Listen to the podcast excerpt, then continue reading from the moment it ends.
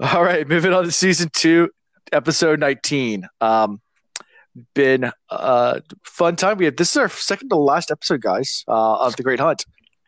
Um, we have Almost, This almost one? two down. Almost two down. yeah. Um, after this one, we got, you guys can finish it. So we finished tonight. You guys can read and hate and hate me for everything. Mm. So um, yeah, we'll, we'll just leave it at that, and we'll get right into housekeeping. Um, so we do have one new, uh, one new patron. Um, that's Blue Eyed Sadai. Uh, we had a couple patrons join Discord, Discord, which is fun, but they've been patrons for a little bit, little, little bit. But uh, just have one that's brand new. That's Blue Eyed Sadai. Um, so thank you. Uh, we appreciate you joining our Yay. patron team. Woo! Um, Danke Shane. So now you can listen to us live. And I and I've been talking about this forever, and uh, we finally did. We're we're over twenty five thousand downloads now, so we did we hit that mark finally. um, Nah, but for real. so Yeah, yeah, everybody. yeah, nothing new. is po- 5,000? Yeah, twenty five thousand downloads. That's so insane. I just Who the hell wants Wow. to listen to us? Ramble. I don't know. We, we we have all we have all fifty states now. We have, we have almost hundred countries listen to us. Um, it's it's kind of crazy. Um, yeah. like our number our number two country listens to us next to uh, America is obviously number one, but number two is Sweden. That's we have lots of we have Swedish listeners like out the wazoo. Like Alan, Alan, we're gonna lose. We're gonna lose our international listeners when you make comments like, "Well, obviously America's number one." I mean, come on. well, we're we're from America, so um, Yeah. yeah, uh, I know, I know. I'm just picking yeah, on you. yeah, yeah. No, well, I- well, I'm, I'm more making fun of the Canadians because because Canada, Canada was number two for like ever, and now the Swedes have taken over Canada. You Um, just you just called so- Canada number two. They're the blight. Come on. I still love you all. Apparently, Alan doesn't. I still those love you. dark friends. Uh, okay, okay. Alan's gonna love going through this one. yeah, be fun editing. Um, so, so yeah, um, we're from America, um, and you would think, being from Virginia, that Virginia is the number one state that listens to us. No, Except we're a Commonwealth, so we can't be. okay, but but we're actually we're actually number Virginia's number six. There are Oh. five five states that have more listeners than Virginia. So, um, our number our number one state that listens to us is Michigan. Hey. perfect sense. Yeah. Has nothing else How about that? Yeah. What else? You, what else you can do? That's only going to Yeah. grow as we get into winter. I have family in Michigan, so I could say that. I've been there during the like 14 foot snows, and it's like, well, Hmm. what do we do? Sit in the house and hope to stay warm. Yeah. So yeah, thoughts in Michigan. Yeah, Michigan. Then next is I think. Hold on, I look real fast. Michigan, California, New York, Texas, Pennsylvania, then Virginia. So I knew So- Texas had to be up there Oh yeah, Texas is up there. So for sure. cool. So yeah, so pretty cool. Like I said, we do have listeners all over the place. It's it's uh it, it just baffles me um that that people listen to us. But also something else is new. Merch. We do have our floaties t-shirts designs up on our store. So the flo- the floaties shirts, and we have coffee mugs and frosty mugs. We have floaty frosty mugs. So uh, grab your floaties. Uh, we're going deep. Have you sent That- out our new shirt? I mean, our our um the challenge yet? Oh, I did. Yeah. So we're announcing the winner tonight too. Did you already like order I- the shirt? I've not ordered a shirt yet because I have to figure out where we're shipping it to to figure out what the price of shipping is. Got you. So, So- why don't you let me know that? Ask the person if they want the floaty shirt versus the Team Pater, because really the floaty shirt is the one I wanted to give out. So Yeah. Ah. Okay. Uh, well, the person that wa- so I, I was going to announce the winner right now. The person that won it, I definitely want to give the Team Pater shirt. So we're going to do the Team Pater shirt. So the person that won it is none other than um, a white cloak Dain Bornhald on Twitter.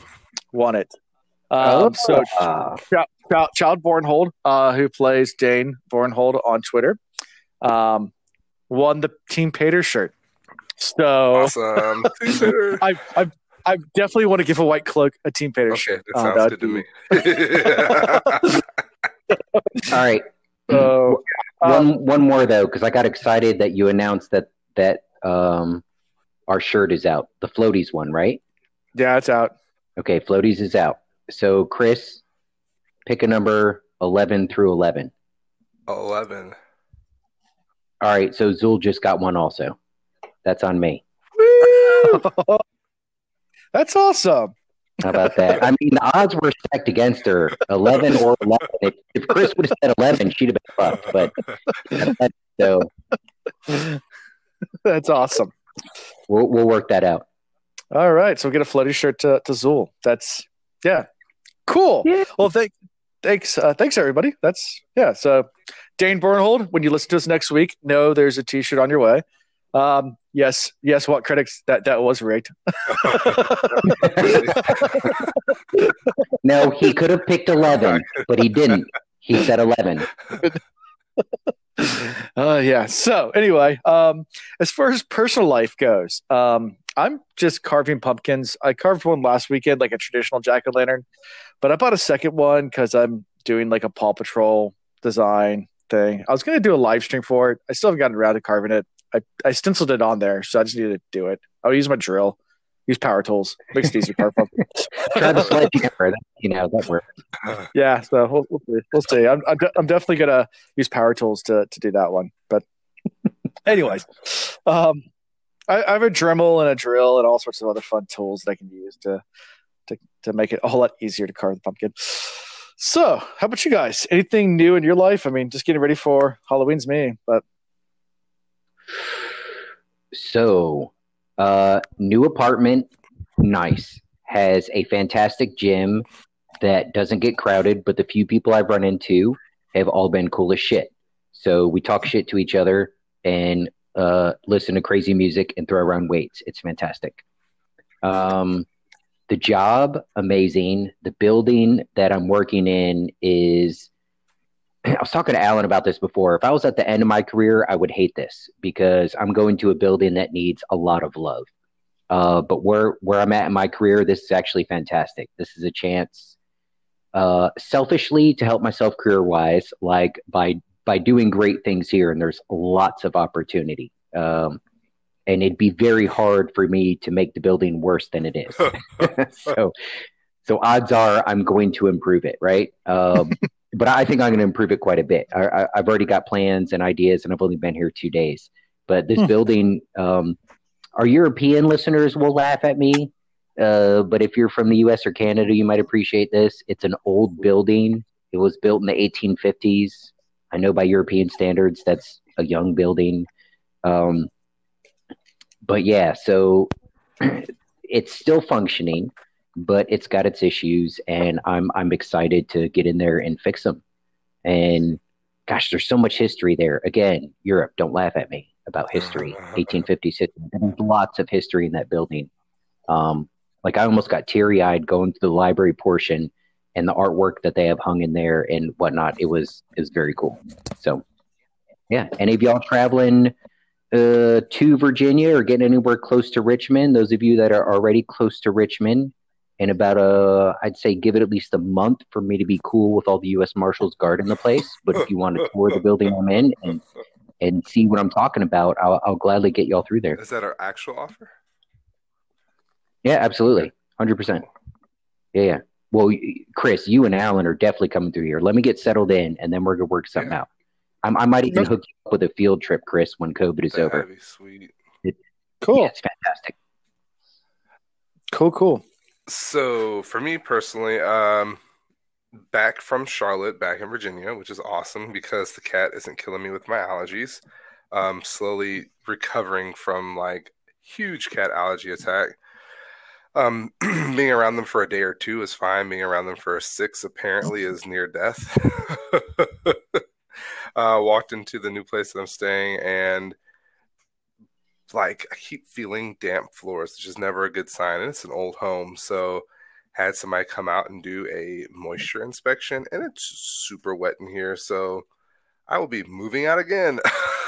That's what she said. oh yeah, actually, let me not go there. Chanel would not appreciate that. I I'll take one for the team. Don't worry, you don't have to. That's what she said. anyway, um, yeah. So like after having the moisture test and finding some mold, I'm like, hey, dude, you have an extra room in your house, so I'll be staying there until you get this house figured out. So you know, it's the ever-ending adventures or never-ending adventures of Chris Kuma, whichever you guys want to call me at this point, because my world's always spinning. Um, teaching is what it is. Like the kids are already well more than over it. Um, holding hands right now, trying to get them to do assignments so that they don't all have F's on their report cards and they don't give a flying F. So it's difficult, but I'm making it happen. At least 60% of my cl- my kids will be passing by the time the report first report card comes out in two weeks. And uh, my grad classes are going as they can be. Like I'm hating every moment of it at the moment because learning how hmm. to teach and learning and teaching are headaches all in of themselves and then dealing with personal things at the house is just like can i get I, I can't say that my relationship with chanel is going phenomenally so that kind of overcasts or is like the sunlight in my my life right now and it makes everything else seem yeah. like nothing so and the podcast so too right that's that's you know that's true. I will have to say that this is my my my one relief in the day. It like forces me to sit down and do something for myself.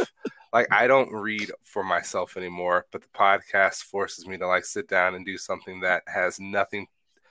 How do you how do you put this? Nothing is really weighing on it except for the fact that people actually listen. Like we have twenty five thousand downloads. Yeah, that's crazy. I don't. yeah, it, it, it, this is my fun of the um, day. Like I don't, I, when I say I take this as serious as like I've got three pages, four pages of notes typed out for tonight, but that's nothing compared to what I do on a normal day. So I'm just this is right. this is fun. So I appreciate everybody. I know I'm not the most active, but I really do appreciate these moments. Yeah. Well, lovely. We appreciate you being on here. Um, I I, mean, I think I have like four pages of notes too, so that's that's kind of cool. Um, anyway, um, so let's go on to predictions. So we had a lot of predictions last episode. Were they um, all viable? Um,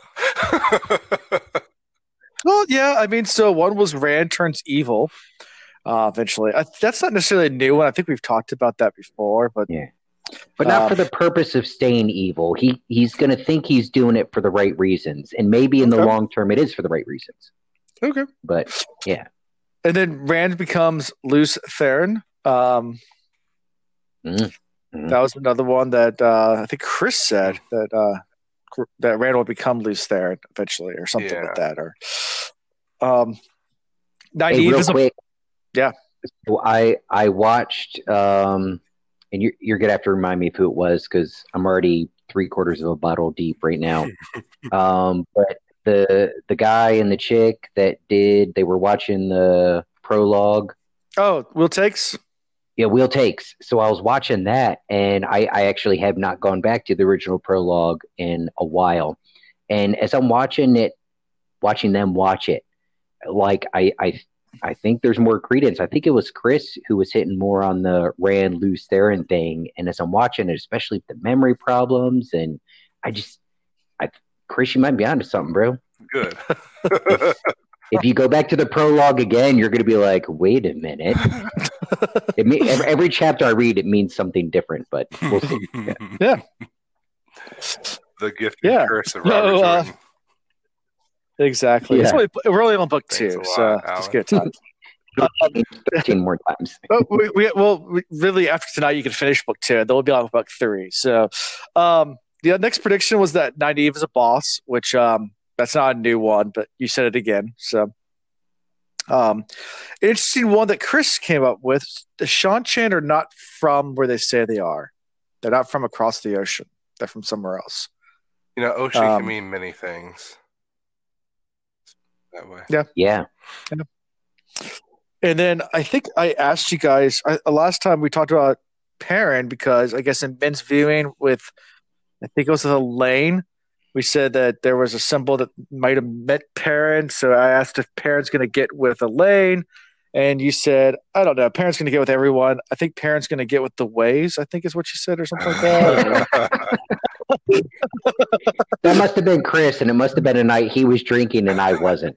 Because it, it makes sense now, but it didn't make sense then. I mean, it's, it's dark. It's kind of like a tunnel. I don't know. um.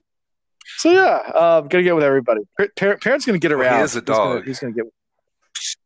Yeah. He, Hey. oh, no. Put a, Hey, I'm working on dad So those are the- Eventually, I'll get there. Yeah. Trust me, it's it's it's it's fucking science.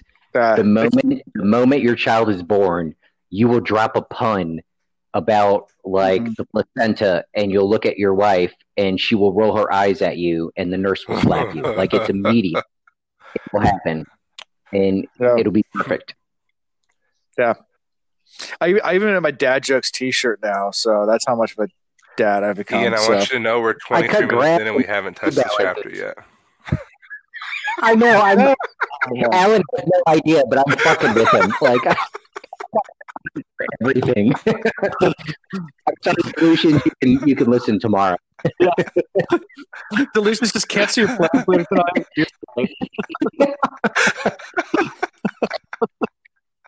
anyway, so What book are we on? What are we no reading? fucking I don't idea. let's Is get this this chapter. is Let's go to let's go to move forward into this chapter. Forty-four, chapter forty-four. Five will ride forth, and the icon is the flame of Tar Valon, which was a little strange for this chapter, but we got Verin in here.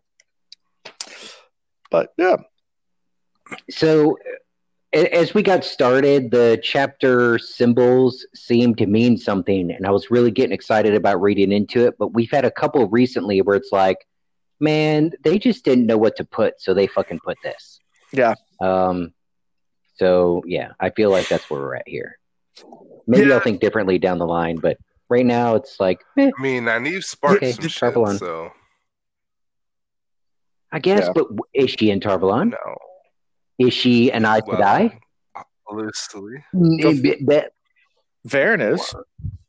Oh gosh, Verin, the brown. Yeah, sell me on the brown. That's really going to do it. It's Read their books, take their notes. uh, anyway. So Sure, let's, get, sure. let's get let's get this chapter. Um, so it starts with Perrin. Um, he's in the village. He's eyeing the villagers. Um, uh, they found new clothes in the last village. They have like this, you know, new clothes on, new new new threads. Um, yeah, they look good. Um, and they they they found that they found that Seanchan had killed the whole village before, or the, the whole village council and their families at this, you know, at the center. So there's this big black spot. By interviewing the other villagers, they realized that that's where the Seanchan have put all the council and the families together. Yeah, and it killed said it them was like six to eight months ago that the village council and their families were all killed there, and Hurin couldn't like stay away from that circle. He was like distracted by Hmm. it because the scent was still so strong. Kind of sad. Yeah, and and uh, dark friend Alan, I'm going to accuse you of lazy reading Uh, because you said you started off with Perrin is eyeing the village, like the villagers, and looking around. And if you look at the first part of the first sentence, you might think that's true. Perrin eyed the villagers, but what's the next word? Warily, self consciously hitching at a too short cloak. So if you actually picture what's going on, yes, he's looking around, but he is very much focused on himself and worried about whether someone will notice. You know, Okay. clearly those aren't his garbs or whatever. He's he's, He's being very self conscious right Or now. Perrin. Insecure. That's the word I was looking for. Very. So he he's looking in, not out. Uh, Yep. He looked around physically, but mentally he's looking in, not out. Yeah. I just Yeah. want to fuck with you. sure. So, um, but here, here it is. Found the trail. We got we we're now on Fain's trail. So after all this time searching, you could think it's been a while. They've been searching. They finally have found the trail, and it's going straight to Falme. So that's good news. You know, Arguably. Well, maybe. It's a couple of very strong paths come back together. right? Yeah. Because Rand was, fuck it, that's where I'm going. And Ingtar was like, no, screw you. I'm going to go wherever the path is once we find it. And then, oh, wait a minute, it's the same way. Mm-hmm. Yeah. And before they leave the village, they see a disturbance and they look out and there's white cloaks coming, which means get the hell out of there. Oh, and what was very interesting, he found the scent of Fain, but he did not find the scent of dark friends. He said he seemed to almost be traveling Right. alone, which I found that very interesting. When did he separate himself from them, or what happened to them? Did I miss that? Like, was I like, Yes, yes, wait. Back the soul train up, brother. Do you remember when uh, and Fain was talking to the dude that spoiler gets fucking diced up by the time we're done here? Um, I said spoiler, so you can't be you can't be mad at me. Uh, he he he tells on Rand and he says, by the way, there's this dude Rand coming and he's got a bunch of Trollocs and shit with him. So Padan Fain clearly, for whatever crazy plot plan that he has in his mind, he ditched the people that got him there and threw all of them on Rand uh, as another obstacle stumbling block for Rand at some point.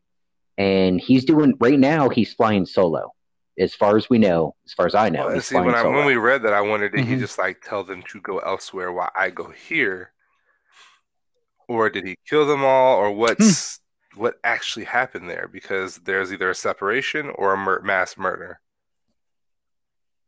remember chaotic evil and it's a very selfish chaotic evil like i don't think he gives two f's about anybody or anything he's just looking out for him so once once he parted ways with Trollocs, Dark Friends, whatever. I mean, he sacrificed Dark Friends to feed Trollocs. He he doesn't care. It's Yeah. just him. So he parted ways, and this is the path he's on right now. Sure. Profound. Profound. Interdesting. Interesting. um, so yeah, so they they leave quickly. Uh, Perrin reaches out to the wolves to make sure that they're not following them. The wolves are like, "Yeah, dude, they're not following you. Uh, they're not even paying attention to you. I don't think they even saw you." Uh, and they get back to camp. Uh, they say, "Hey, we found the trail," and everybody's excited and said, "Let's go that way." he breezed right over it. I know. That's okay. Thank you. Okay, you you do it probably more prepared than me, but I I, I highlighted this as a Chris moment because I thought it was That was awesome, like but the I knew you'd interaction with the it. wolves, the way he connected, the way he had to. He went out of his way to make sure he gave his new name and that he gave his scent. He really connected and bonded with the wolves and became one. Like that was exciting to me because he's learning to accept that as part of himself as much as it disgusts him. And the wolves were like, "Oh shit, there's a two leg that can talk to us here."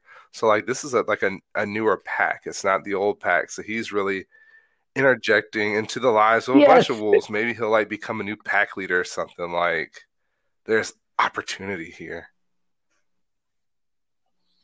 Yeah. So to add to that, I made the mistake of thinking that the wolf world was this hive mind that if you communicated with one, it, w- it would eventually reverberate and work its way down to all the different packs because they all talk to each other. But now we know that there are groups that either don't communicate or when they do, they don't talk about everything. I guess they don't gossip all that much. Uh, I don't know. But it, it kind of struck me because in my head canon, I was like, all the wolves know about everything. He should just always tap into the wolves because they would always know what happened in the past and what he's trying to do. And then he runs into new wolves. So I don't know if that means anything, but for me as the reader, I was like, oh, okay, cool. So they don't all know everything all the time. It's, you know, he's got to interact with the wolves of different places. Mhm. You know? Yeah. Very cool. Very cool. So yeah, so after bree- breezing past the wolf portion, they get back to camp.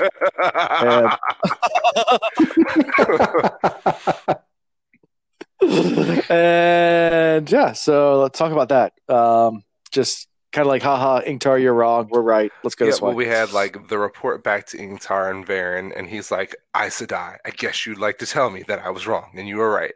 And she just kind of like ignored the shot, which is probably the worst of the moments because she's like, You're beneath me. I don't want anything to do with you. I want to play in the dirt.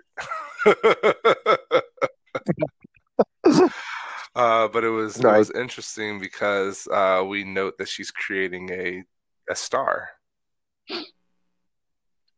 Hmm And it, before we get to that, though, it switches point of view. So she is she is drawing the dirt when they switch, I think, but it doesn't explain No, what she's drawing. It drawing. doesn't.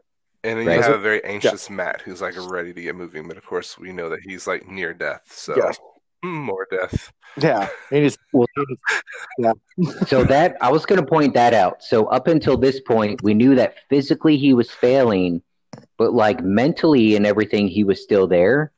But now Mhm. he's I won't say he's showing signs of desperation, but he's not focused on the big picture anymore. Uh, I think one of it. Oh, da, da, da, scroll, scroll, scroll.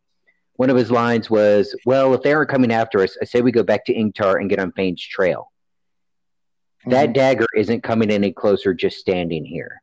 So there was no comment about the horn or anything else that they're doing, or for safety's sake, it's he's now getting more narrowly focused on the dagger. So his his body and physically he's been deteriorating, and and now that's I, I'm marking that as kind of the first line, the first step of him mentally slipping into a bad place.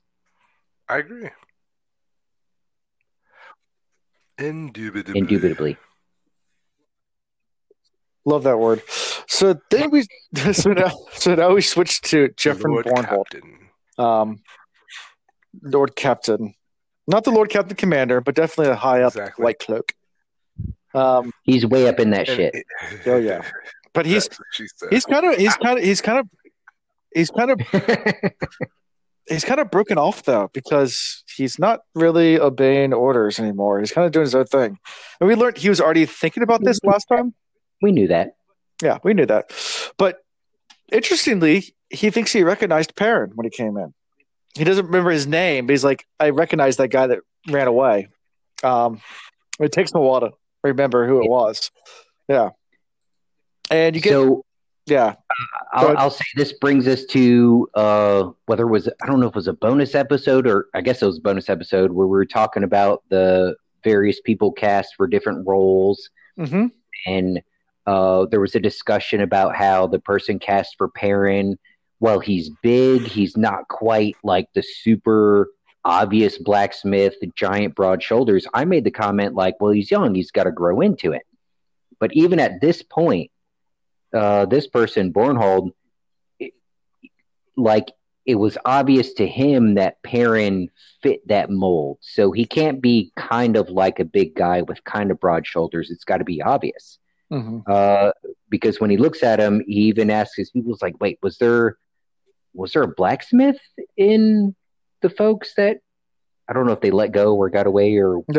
captured or whatever?" But he was trying to figure out, like, maybe it's not Perrin. Was was there somebody else? But point being, like the the physical um, presence of the of what Bornhald saw, like it was Mhm. hands down blacksmith.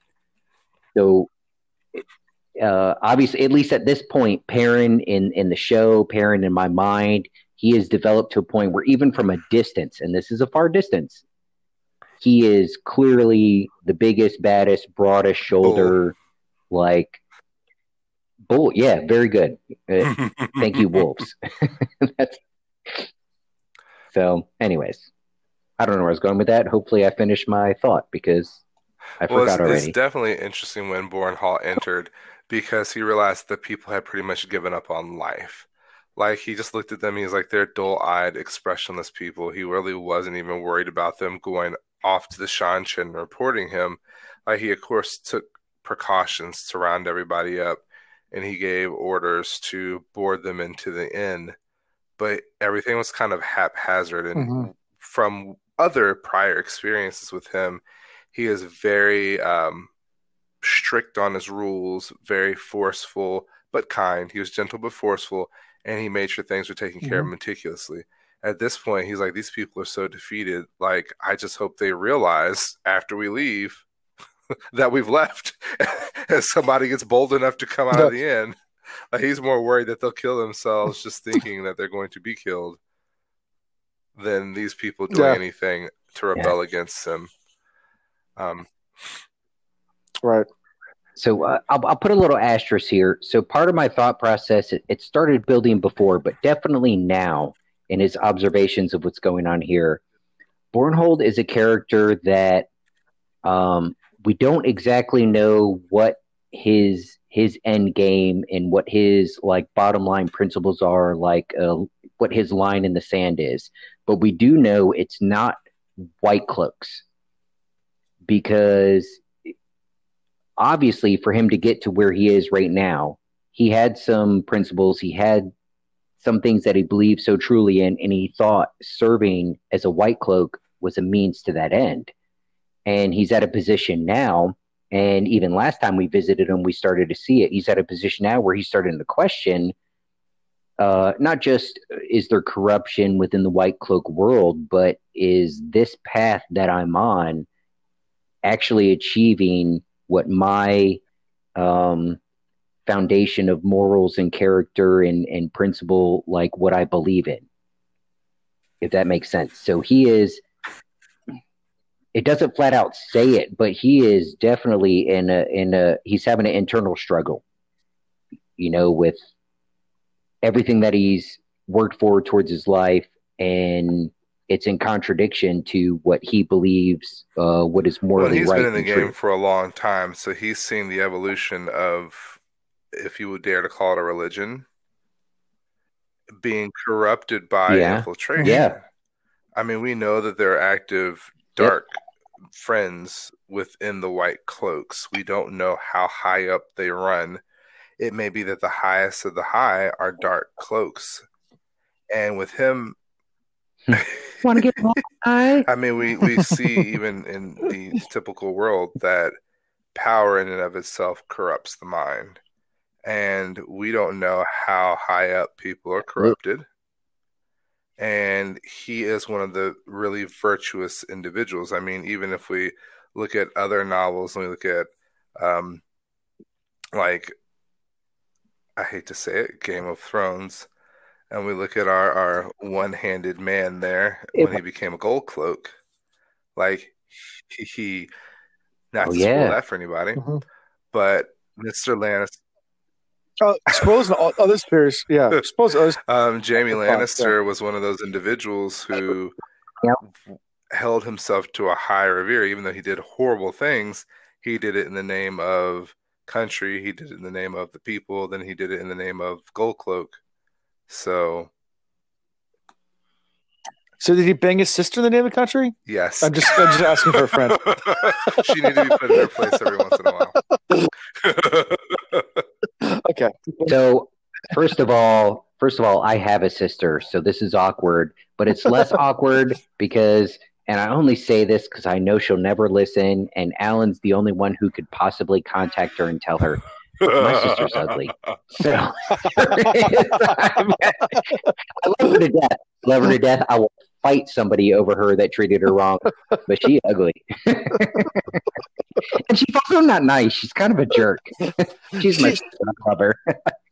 My my favorite my favorite uh thing with your sister was when uh I did the bird is the word thing uh to Oh. her. Well, you you you did just about everybody with the bird is the word, but yeah. We're, we're, we're, at the Admirals game. We went to a hockey game, and she called you, and you eyed your phone, and I answered it, and she's like, "Where's Ian?" I was like, uh, "You haven't heard?" She's like, "Heard what? What did you do?" I was like, "Oh, you heard?" and she's like flipping out, like, "Is he in jail? What happened?" I was like, "Oh, you haven't heard." And then back to the the, the Family Guy. Bird, bird, bird, bird is the word. What what's telling is my sister, one of the few people that like truly know my entire history, and I put Alan in that boat, but there's very few people, like maybe three, four people that know my whole history because I've rode highs of highs and lows lows. But anyway, the fact that my sister first goes to, holy shit, he's in jail, isn't he? Like that should say something.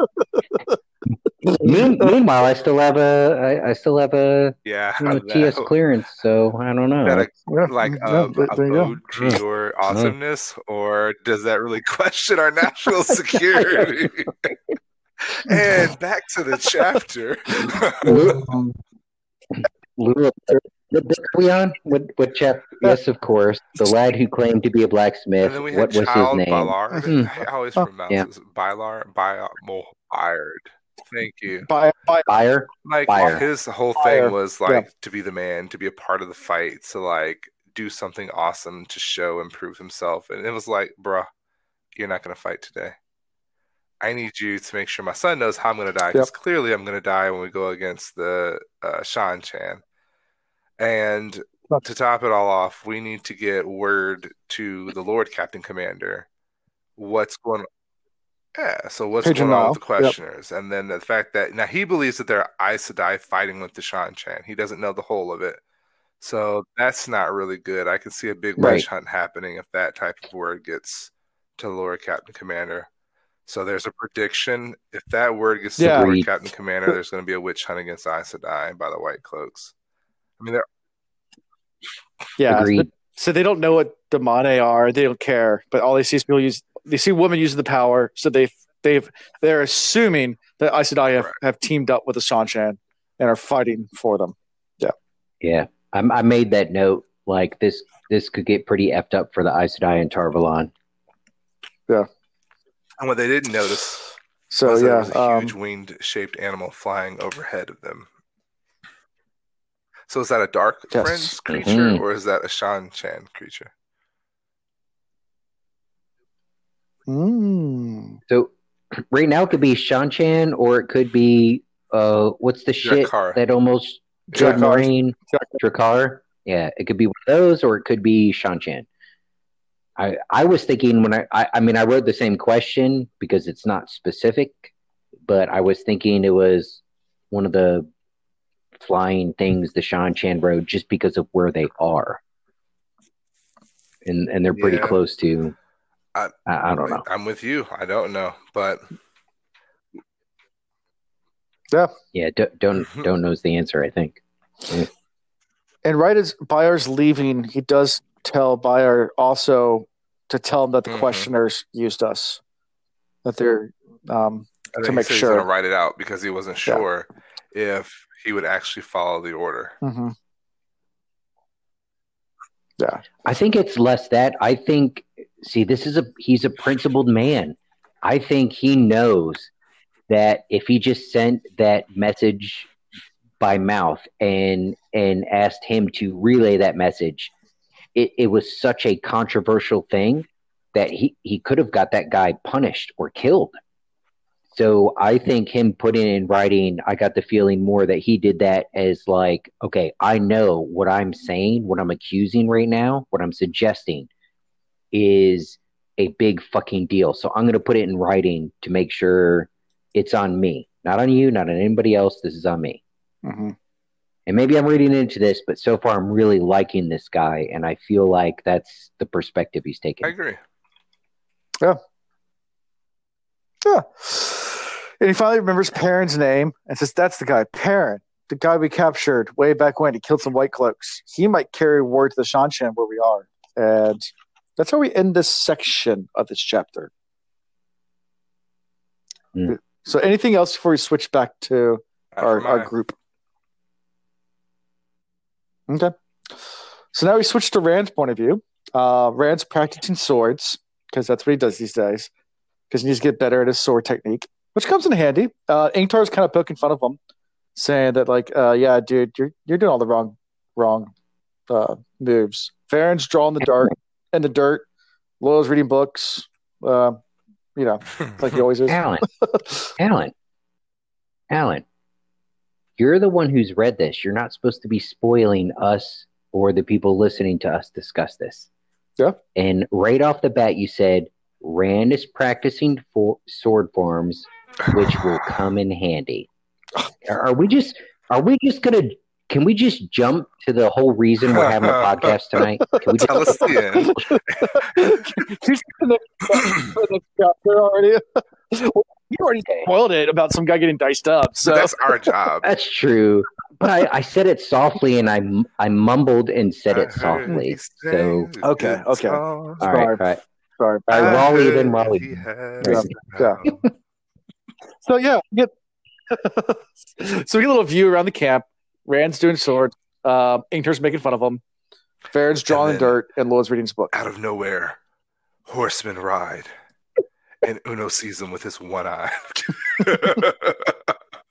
My lord, there are horsemen coming, and they all freak out. And Yeah. the fact that with absolutely no depth perception at all is just really impressive. And that's a mild shout out to Captain Ron if any of y'all have watched that movie. It shows. It shows. Uh, Oh, God. that was me. I snorted. Love me. Yeah.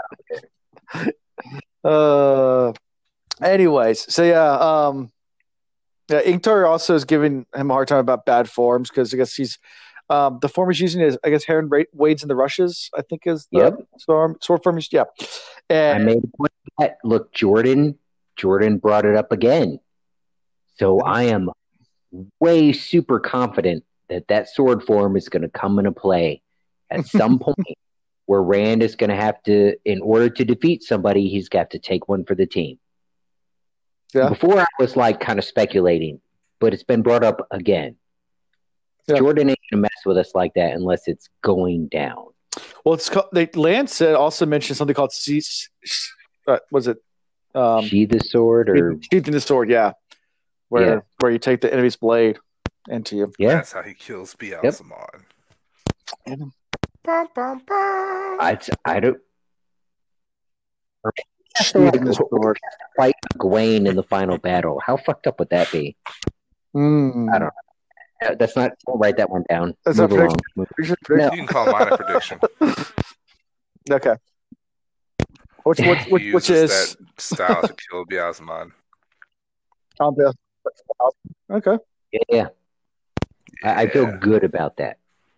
I won't say strong. I feel good. Okay, I'll write that one down.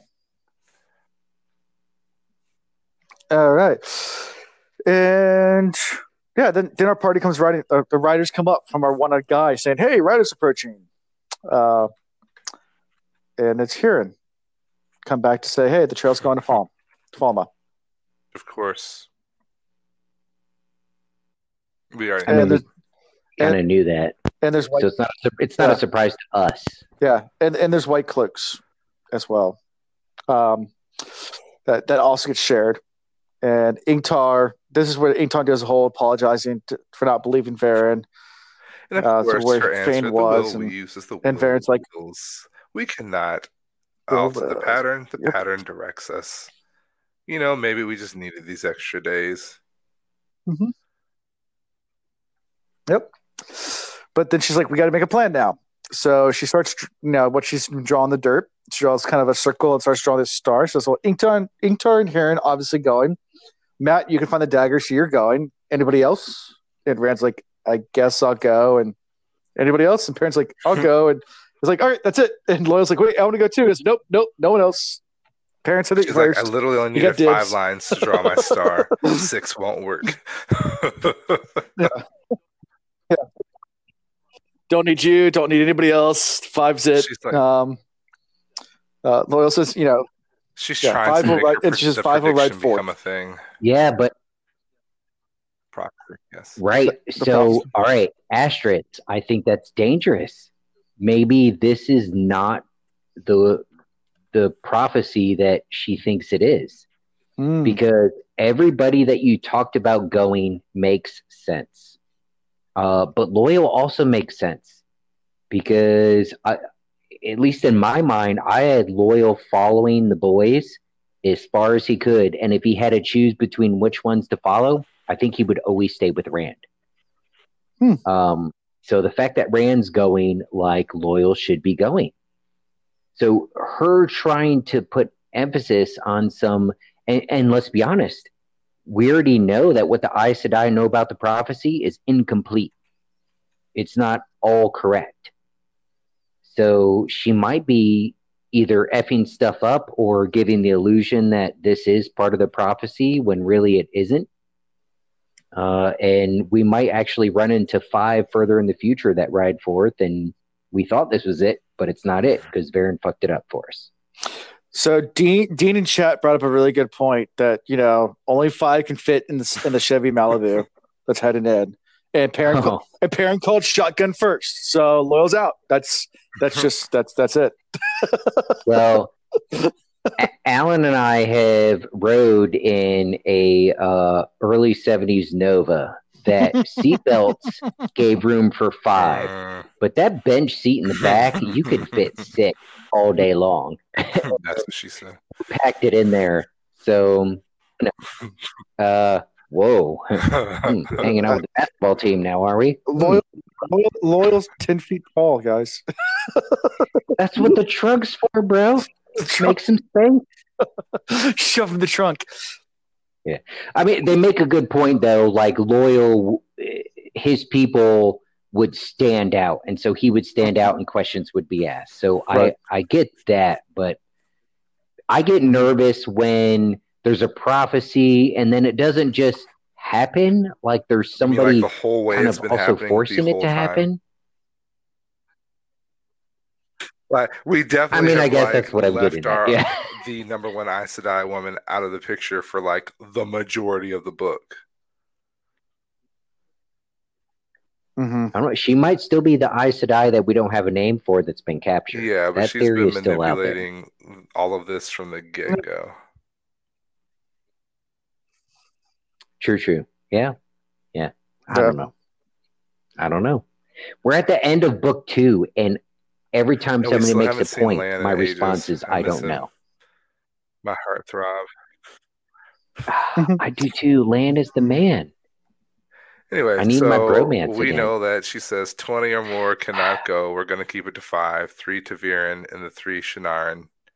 Five will ride. Five will ride forth. Only four spokes remain once Mm-hmm. she scratches into the circle.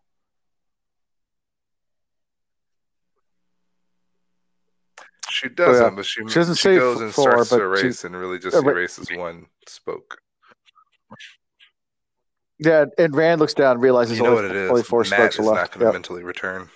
hmm Mat's done. kidding. Uh, no, I, no, I feel you on that. That that's part of what I mentioned earlier about Mat getting like so narrowly focused. Once he knows he's close, once it's My within precious. reach, or let's say he gets it and it exactly he will not walk away from it. Mhm. So that's a strong candidate for the one who don't come back. Yep. Eh, ah. so then then there's the question which I guess we can't answer now, but we can in the next chapter. What could possibly cause Rand to abandon Mat? Well, there's I said it from the beginning. Yeah, exactly. I'm not really jumping ahead. I've said this very on. Rand fucked himself up with this Egwene shit. He, you know, I love Egwene. Don't get me wrong, but how are you gonna make one one of your friends more important than the other? I get pick and choose like that. You Mhm. fucked up, Rand. Exactly. We'll, we'll get there. exactly. We'll get there. We'll get there. Uh, hold on. Let me enunciate. n- Enunciate. People might not have got that. What he said was meow, and and what animal says meow, right?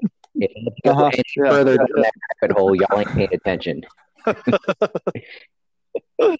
Uh, anyways, so that's the end of the chapter. So, any other thoughts from this chapter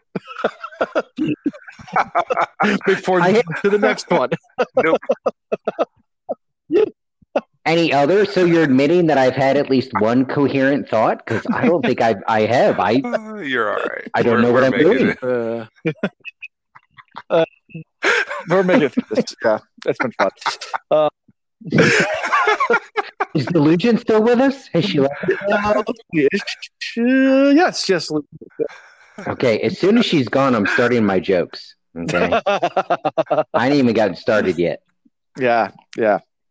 So, all right. All right, well, cool. I guess we'll take a break, guys. Sure. Sure. All right, Five, we'll take a break, guys. We'll be back Four, in no, no, I get two, five. Sure. All fifty. four. two. All right, moving on to chapter 45, Blade Master. And this icon actually makes more sense because it's a hair mark blade. so, so back to back to icons making sense, I guess. But I mean, what else? What other icon would you plug in here? It's called Blade Master. Yeah. Yeah. Anyway, You got anything?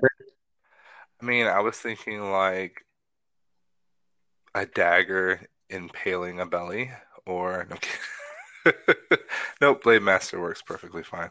Yeah. and Yeah. and I- the dagger or the the hair mark blade works well.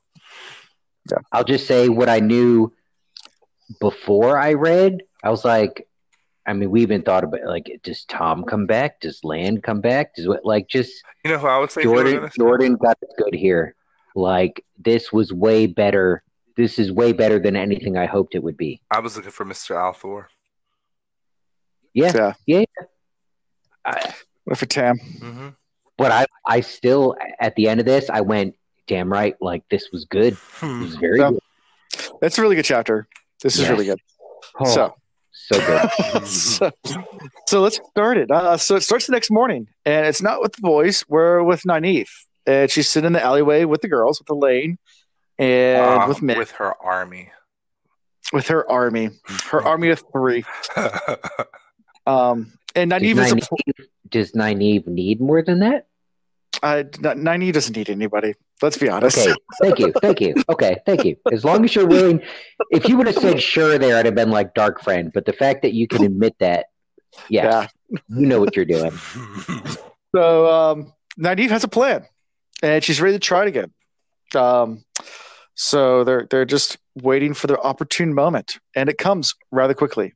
So her plan is that she's going to go ahead and channel right in front of a Damane and Sul'dam, and try to remove the collar. And if it fails, she's probably going to get captured, and they're all probably going to get captured. It's all or Um, nothing. It's all or nothing. Whew. but- Who's going to do it? Um, so she sees the Damane. She starts to get angry to gather up her, you know, her power, power up, and yeah. So let's let's start here. Let's talk about this.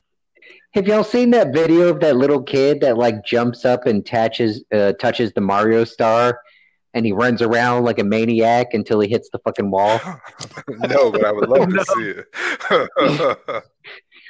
So I didn't think of that while I was reading, but as you were describing it, Alan, that's what I thought of. Like Nynaeve just powering up, and she goes, Yeah, "Ah!" I was and thinking Super Saiyan completely and totally, but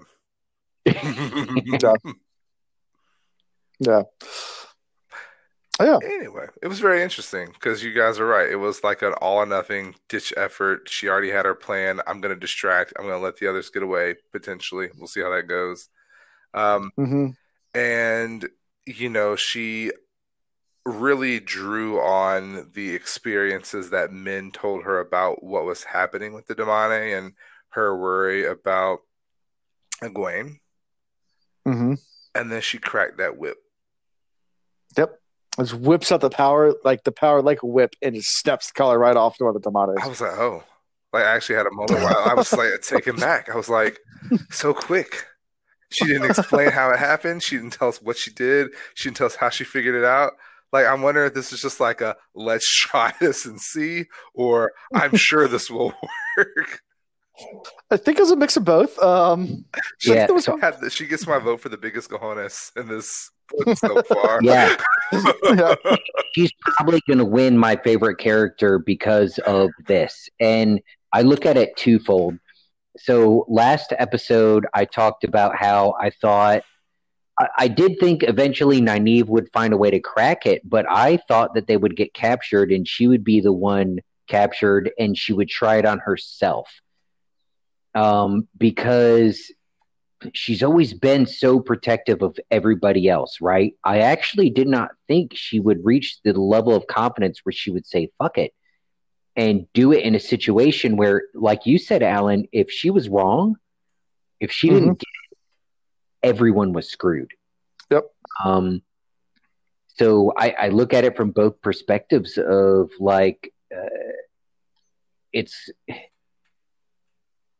it's kind of unexpected from who she's been. So that means we've kind of we're, we're transitioning here. This is a stepping stone for her character, where she's beyond. I need to see you do it first, and then I'll do it. Now, now she can think it. Now she can conceive of it happening, and make it happen on her own. Um, where is as much as I mean, I guess other than like the healings when she was young and didn't know what she was doing, like where else has she just totally tapped into the power and done something unique on her own? It's been Yeah. imitation up until this point. Hmm. And it's not like it's an insignificant thing. This is a big this is a big freaking thing that she came up with on her own. She even manages That's- the power too. It's not like an Ooh. outburst like she normally does. It says she let just a little of it seep and created the Mhm. whip that cracked. oh, Chris, I love you. I didn't even focus on that, but yes. So she's not Like, only she- like learning to use it at I'm not gonna say at will because she has to have that anger. She has to have something to tap into, but she is learning how to control the flow and direct the path in her in own her way. own way. Yeah. That Oh, makes her dangerous. Mm. I would date her. I would. I would. Shit, I I would do her dishes. You know what I'm saying? no, no metaphor. Like I would do her dishes just because that's a thing. That's a hmm. thing. That's a thing. I feel like she, I feel like she would appreciate that. So yeah, so they step this collar off. So Damane looks shocked, but then immediately turns around and punches the Sul'dam in the face, and then runs Yeah. away. I love that. That's a good Yeah. touch. like, what would you do if you got that collar off you? What's the first thing you're gonna do? Not run. I'm gonna punch the shit out of this bitch. like that was the thought that entered my mind. It's horrible to say out loud, but Did it? Yeah. Did anybody else think about our worst dark friend ever when he got punched in the nose? Nose, oh, Pater. It took me back to Pater, just like a boink. yeah. Um, and the Damane runs away, and they quickly capture the Sul'dam and kidnap her, uh, and pull her into the alley. Um, you know, uh, gag her pretty much, and uh, and go back to this little hut uh, where they can barn, take wasn't her- Yeah, it was a barn. Yeah, like an old abandoned stable. They said it used to be used for horses. It looks like, but there it's empty. And they took the Sul'dam's clothes off, and then Nynaeve decides to do something different, and she puts the collar on the Sul'dam. Um, Well, I think like the, it came with the fear of like we know the only person that's just going to get attached to is Elayne. Like we can't use Min because Min is too noticeable. We can't use me because the clothes fit me best and I'm the Mhm. the ish. So let's Right. test it first before we do it. She wanted to have. I, I give her credit. She wanted to have an understanding of what she was going to do to another human being before she inflicted that on loosely a friend. Like Mhm. she and Elayne had gone through some stuff, so we'll kind of call them friends, but not Yeah. so much. sure. Again, think think about the timeline, and you mentioned like Nynaeve being in control at this point, where before she's just been blowing up and just losing control. Um, uh, this is a very big turn of the page for her because she's considering these things hmm as she goes about her business. So, yeah, good Well, point, she Chris. made like she said, Elayne, you have to wear the collar. Right.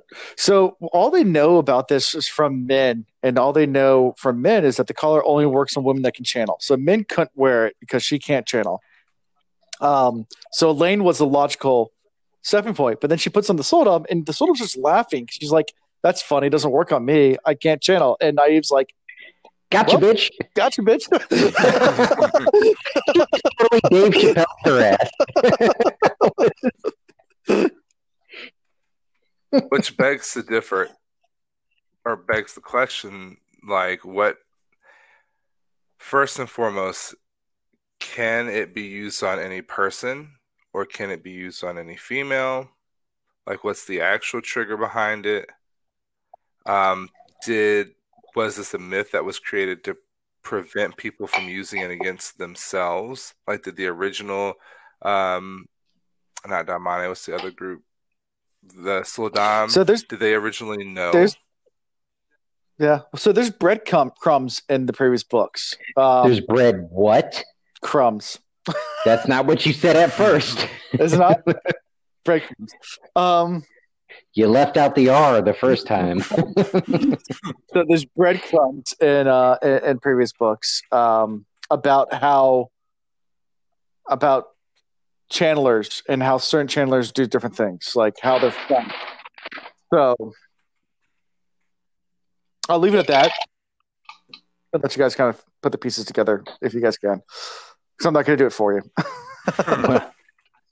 I'm not going to do it tonight. I'll be honest. It's, Okay. Uh, yeah. Anyway. It, it's gonna hit me at like three in the morning. I'll pop awake and go, "Holy shit!" Yeah. So Well, yeah, these so could be what are the what are the I can't even say the word right now. The tools that are used to ch- to focus energy. I mean, there's yeah, there's angreal, so it could be a form of angreal. And Yeah. so she's channeling her power through the angreal and she's tapping into emotions. So maybe this angreal specifically is about tapping into feelings and emotions. Like maybe it's directly connecting to the nervous Yeah. system. And I think I think it was mentioned that this is a ter'angreal. That was it was invented by Aes Sedai. Yes. Yeah. This- yeah, Yeah, yeah, yeah. yeah, This is a ter'angreal, uh, which is a type of angreal for a specific purpose, not necessarily for. And so the specific anyway. purpose of this is to tap into a person's nervous system essentially. Because if you think about the way it's impacting the people, it's through direct emotion Mm-hmm. and feeling. And what's the one thing that flows out the entire body? I mean, energy channels and, Yeah. and, and nervous systems. So Oh. That Yeah. that's what I was thinking. Yeah. So Nynaeve takes the gag out of the soul. I mean, she's freaking out at this point. Like, oh my god, d- don't you know? Like trying to make a deal with Nynaeve, like just completely and utterly freaking out. Um. So uh, can I say this at at this moment? Um, I, I'm going all the way back to when uh, Nynaeve went through the trials for the accepted and went through the arches and everything. And part of me was because you know I was still very doubtful of the honesty of Aes Sedai in general. I was like, okay, is she? Are, they just telling her these things to fuck with her, or was Nynaeve actually exceptional? Did she actually channel while she was in there when she wasn't supposed to, or they were just were they just telling her that? Did did she remember what she did because she was exceptional, or were they fucking with her? And now I'm starting to think, no, Nynaeve is actually exceptional. She's Mhm. able to do shit that others cannot. Uh, so beyond before where I was talking about how okay, it's cool she could do something without being shown. Uh, she could do some things that others absolutely can't. Couldn't show her if they wanted to. So she's working outside of a a whole nother bubble there. agreed. And this, Indubitably. Uh, at this point, Elayne starts taking off her clothes because she's thinking that she's going to be the Damane. Wait, what? What page is that? Yep. Yep. Yep. Yeah. I It's, it's there. Hold. She starts Let to, but scroll. but, not- but Nynaeve stops her and says, "Put your clothes back oh, on." Fucking a, and my favorite. My new favorite Yeah. is the the uh, Domine or whatever that gets away and does the nose punch. That's my new favorite now. I, I think I think you couldn't find the page because those pages are stuck together. Yeah. Um,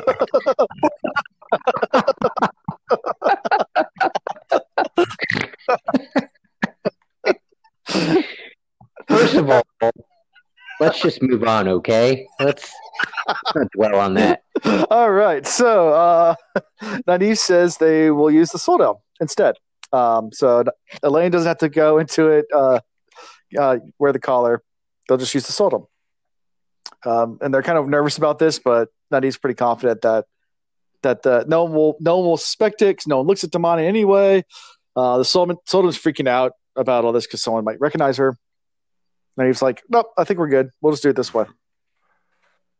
So much confidence. and they start to he- yeah and they start heading towards where Egwene is because they're gonna free free Egwene next Not a bad strategy because very quickly, I mean, there was a brief second where the Sul'dam was trying to be snide and kind of look at Nynaeve like, little do you know, you can't. And then in that moment, Kachow, Nynaeve is in control.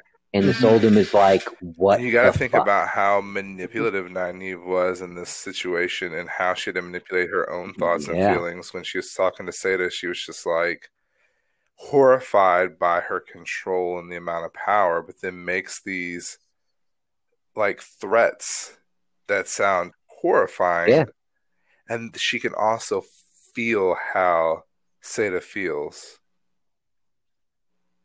Yeah, she's not going to hit the brakes. She's going to do whatever it takes at this point. I have no doubt. And I feel like because of the connection there, I feel like this Saddam knows. Once the Saddam knows that Nynaeve has control, I think she also feels that it, it's not a finicky, fickle control. It's a Nynaeve is going to get what Nynaeve fucking wants. So you better get on board or shit's going to suck for you.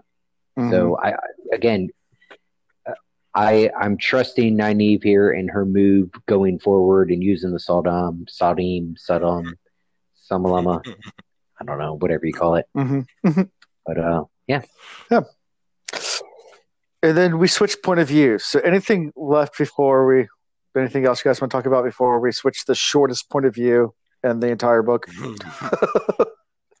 nope, we're good. Two minutes All right. for bail So Domon. just to- yeah, we switched, we switched to Bill Domon. Um, it's just like, hey, I'm on the dock. Uh, Hey guys, don't ship out to the girls' club. All right, that's in the sea. like it's it's literally like, it's Wait. like he's waiting for the girls to do what? really are are you gonna turn this into that? We got to find Uh, something exciting. This is Fifty Shades Oh, of no, man. You, you, you know, and you, you can't always get what you want. Well, if you try sometime, you just might find you get what you need. And you know what I need? I need Fifty Shades of Nynaeve. But swear to God, if I go to JordanCon and someone has a T-shirt that says Fifty Shades of Nynaeve, I'm just running the other way. Towards them. Well, we, we, Well, I we can we can make that shirt. Uh,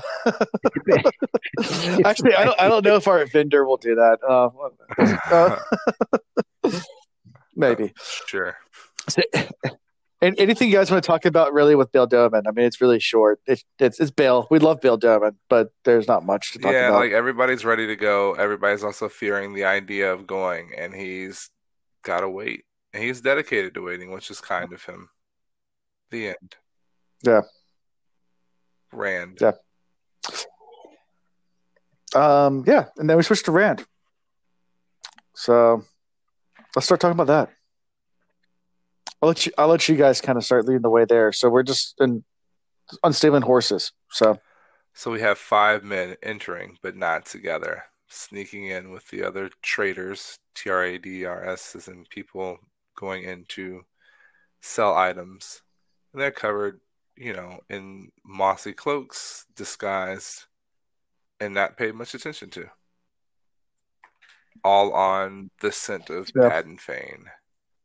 You have Ingtar who looks feverish and he is just like ready to get in there and go.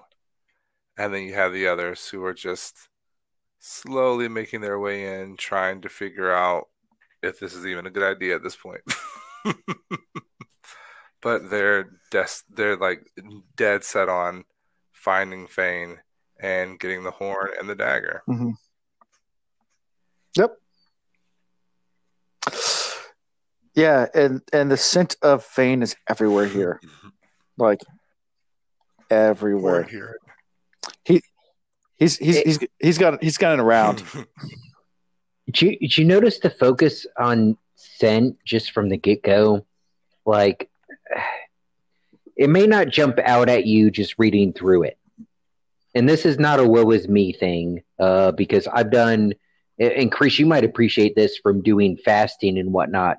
But if you've ever woken up, not just a little bit hungry, but woken up hungry, hungry, sharp. and smelled food. Oh my gosh. So when it says the breeze from the sea brought the smell of breakfast, which for me, I fucking love the smell of breakfast. Oh my God. Are you kidding me? Brought the smell of breakfast, cooked fires to Rand's nose. That sounds like just a simple sentence, but you, you think about the way they're traveling. Um, and, and I'm in a bit of a cut phase right now. My, my caloric count is like 1500 or below and has been for the past two weeks. So as I read this, I'm thinking about smelling fucking biscuits and gravy and shit like that blowing in across my nose. And but but also when you think about it, this party's probably much like that. Like they've had meals, but when they wake up in the morning, their stomach's fucking growling.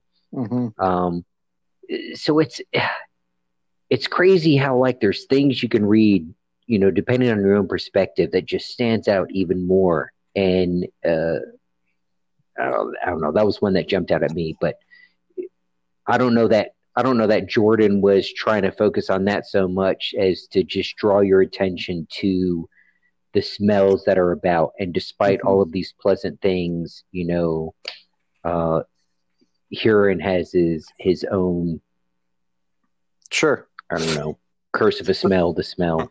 Yeah. So, on a different note, not food related, but also a really cool thing, or you don't know you miss it. Um, if you spend a long time at sea, so I'm talking about weeks at sea, not just like a week long cruise. I'm talking about multiple weeks over a month at sea.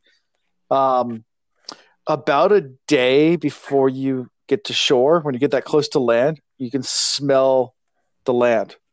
Yeah. Um, so, like, just imagine going outside, and picking up a thing of dirt and putting dirt in your nose and smelling earth. Like, being away from land for so long, you'll smell earth. Like, you'll smell land. Um, and it's a really, really satisfying, I'm home kind of smell. It's, that's, it's, it's weird. Uh, it's a weird experience because it's something we take for granted because we smell it all the time. We don't even notice it. But you go away for a while, you come back. Uh, it's it's a wonderful smell. Yeah, that's what she said. Yeah, yeah, uh, yeah. anyway, Mhm. so back to the chapter. Um, so yeah, so they're really early in the morning. They're worried about drawing attention too because people haven't really started coming out for the day. But as they keep keep moving to the city, people start to come out and start their days. Um, and then Rand sees the Damane and is shocked. Um, you have this moment where I think he's just taken back. Um, just by seeing Damane. Yeah, it was just like the guys saw the Damane and he believed that they were oh, he made the statement that he saw like the exact example and in my mind I was like, I wonder if that was him seeing Nynaeve passing by them. That was where my mind went at first. It's Hmm. like maybe Yeah. maybe this is a Yeah. thing. Maybe they're gonna collude. Maybe they're gonna finally come back together. Um, I I had that hope. Yeah. Um, of course, we'll never quite know if they were in the same area at the current moment because, you know, the point of view doesn't come up. But they mentioned the Golden Yeah. Hawk clutching the lightning bolts, which is like on their clothes. And then they Mhm. keep walking, and come upon two other shapes, which was quite interesting. The Damane were one thing, the grolm were another. Yeah. Yeah, they see the grolm, and of course, Rand and Hurin recognize grolm. Everybody else has never seen it before, but the party. But they recognize them and kind of freak out about it. And they get to this kind of like courtyard or, or plaza, I guess, area with a bunch of large homes. And that's when Mat senses the dagger and pinpoint exactly what house it's in. Yeah. Yeah. It's, yeah. So Exactly. Yeah, gets close enough with spidey sense, and his his inner his inner Gollum uh, kicks in, and good old Smeagol. This is where I worry about Mat. If it's anything closely related to that, at at no point of in the Lord of the Rings series, at no point did I ever hate um Schmeagol or or Gollum or whatever you want to call him. Um, you you just feel bad for him, like he's so tortured. And Chris, you're right to point it out. There's such similarity and it, it's not a similarity like Jordan just copying off of that. It's it's a similarity in in the um, mental distress, the him just being overpowered by this evil desire that really his, the only choice, the only factor he he had, the only choice he had was, all right, do I snag this cool piece of jewelry or not? Mm-hmm. Well, at the time, the decision was easy. He's like, yeah, man, I've been fucking poor my whole life. This little piece of jewelry, yeah, it's going to get me riches. If he had any clue what it would actually lead to. Do you think the Mat we knew in the beginning of this story would have ever touched that fucking dagger? No. No way. Yeah. Yeah. So it's like you feel bad for him. Like, like Yeah. right now, he could grab that dagger and go kill half the world, and I'd sit here going, "Poor Mat." Like, that's just- And so we we get to, Yeah. we have the grolm and we have the the guards and we have the doubt because you have Ingtar Mhm. who's just like we Mm. don't know if it's in there.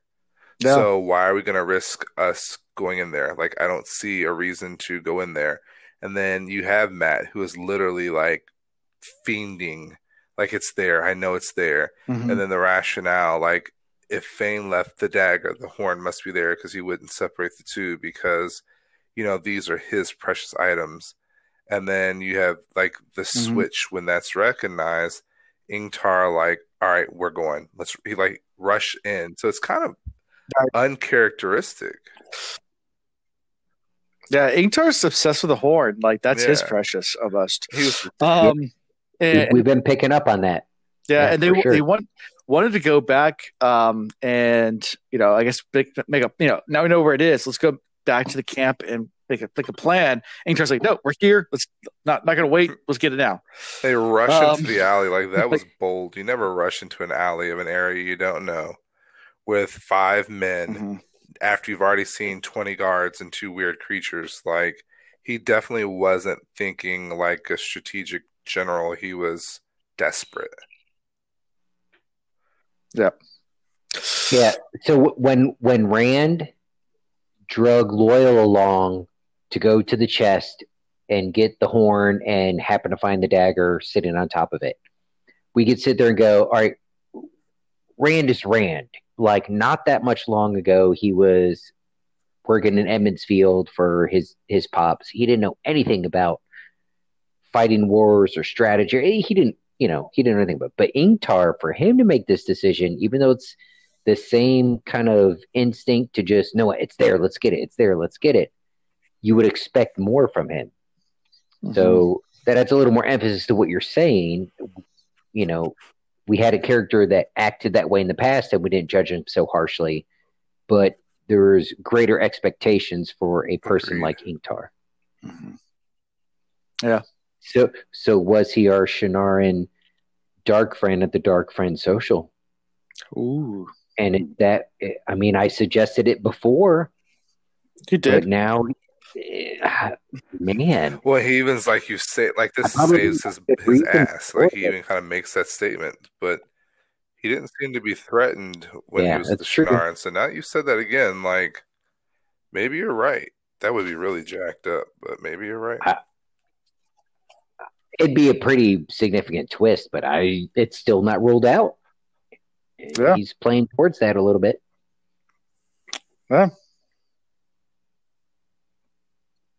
Anyway, is that a prediction? Again, going back to it. Yeah, no, um, it's not a full double down, but I'll up my bet a little bit. Okay. It's- we're we're not checking. We're going to raise a little bit. Okay. So a dark friend. Okay. Um, Ingtar and Alan hang out. They're buddies. their buddy. They have social. They get together. Yeah. So yeah. So they get they get to this back this garden. Uh, Ingtar pokes his head over. There's one guard there. Ingtar's like, all right, I'll jumps over there. I'll take care of him. Uh, get you know, I think count to what is it? Count to fifty Yep. and follow. Yeah, Um, yeah, so he goes over, they wait, they count, uh, then they jump over. They don't see Ingtar at first, kind of going through, and then they see him by the wall, like, come over here fast and get over there. It's like, where's where's the guard? Ingtar's like, ah, yeah, he was overconfident. I killed him. Put him in the bush. He's in the bushes over there. I diced him up. He's he's done. Um, so yeah, so then we get this whole sneaking through the house scene. So they're sneaking through, and uh, a servant does see them, and she's wearing next to nothing. Of course, Mat's like, "Wait, but what about her?" Ingtar's like, "Dude, Hmm. focus." It's so funny that Mat's going through everything he's going through. He's like drooling at the mouth over a, a, a woman with pretty much nothing on. I mean, I get it. I understand. right? but really, Mat, don't you have more important Yeah. things to Never- worry about? for a minute we got the real Mat back. Yeah. Yeah. Yeah. I um well, Alan can edit this out if he finds it inappropriate, but this was actually good. So I, I was raised and always been a very type A male, so whatever, judge however you want from that. But uh, somebody told me one time that they got advice from somebody, uh, and it sounded ridiculous at that time, but it's it's actually been very valuable in my life. The advice was never trust a hard dick. Um, and I don't know if there's a better PC term for that or whatever. But guys out there, if you're young, I know we have young listeners, and that might sound, oh my gosh, she said he's talking about a penis. Oh my gosh, no. But no, man, like you only have enough blood to supply one brain. And if it's if it's supplying one head, it ain't supplying the other. So never never trust it. Yeah. There we go. And that's your lesson for making good And decisions anatomy, as a male. Right. Damn, Same you're awesome. time. I'm Yeah. actually learning about different learning styles um, and in instructional design. One of the things that you look at is how you can cross compare different um, different subjects and teach. You can teach the same lesson and cross different subjects. So that's what you just did. You did a really good cross conditioning. Never miss an never miss an opportunity. Never miss an opportunity. You're doing it using good condition based Yeah. learning. Like this is something that people will not forget. So good job. Proud of you. You can get a hope so. master's in instructional It- design. it- Wow. So rather, rather than a T-shirt design for that, Delusions has suggested that we sell Will, the Will Reads condoms that have hashtag hard dick. Ah, that would be perfect. I swear to you, I would pull one out if I used them. Uh, yeah.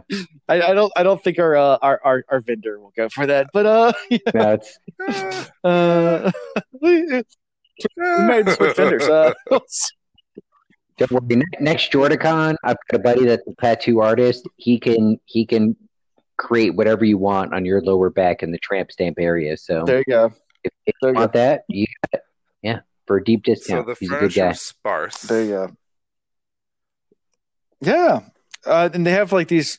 I guess not. What are they, what are they called? Like the little panels, or not panels, but screens everywhere. Um, so you can't see the walls. Uh, but they hear people moving around like servants, but they don't see anybody.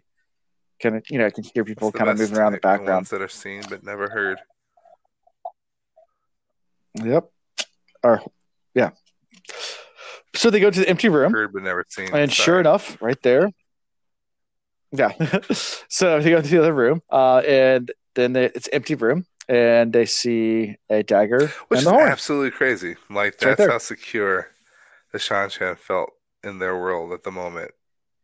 They're like, yeah, They're just that they're that overconfident. it's like uh, whatever. Let's leave it there. With good reason. Even though I know this is the end of the book, I'm not getting excited. You know why? Because at the beginning of the book, I was like, we're going to spend the whole fucking book chasing the horn. But you know what happened in the beginning of the book? in the beginning of the book, we got the goddamn horn. And then I was like, Mhm. well, great. What are we going to do for the rest of the book? And then we lost the horn. So, you know, yeah, there's the horn. Mhm. Great. You, Jordan. so yeah, I won't believe it until Mat blows on that shit and oh man, maybe Mat holy shit, maybe Mat gets overcome by this whole dark side with And then blows the, The horn dagger. and calls the hordes for the evil. and blows Or maybe he Ooh, has a with the chaotic evil. good or evil, horn or dagger. yeah. Man, Hmm. that ooh, Light or dark. Jedi. yeah. Glad glad your mind went down that rabbit hole with me because that that hit me literally as I was talking. Hmm, hmm. I that while I was reading it, but as I was talking, I was like, wait a minute, maybe that's the fucked up twist that's about to go down. But anyway, Sure. oh, So Nick, anyway, we're recording. and then Rand sees Alright. Egwene in the other building. yeah, looks out the window, sees Egwene. Don't a hard I'll say I'll say Richard, so we could keep it PG. Don't trust a hard Richard.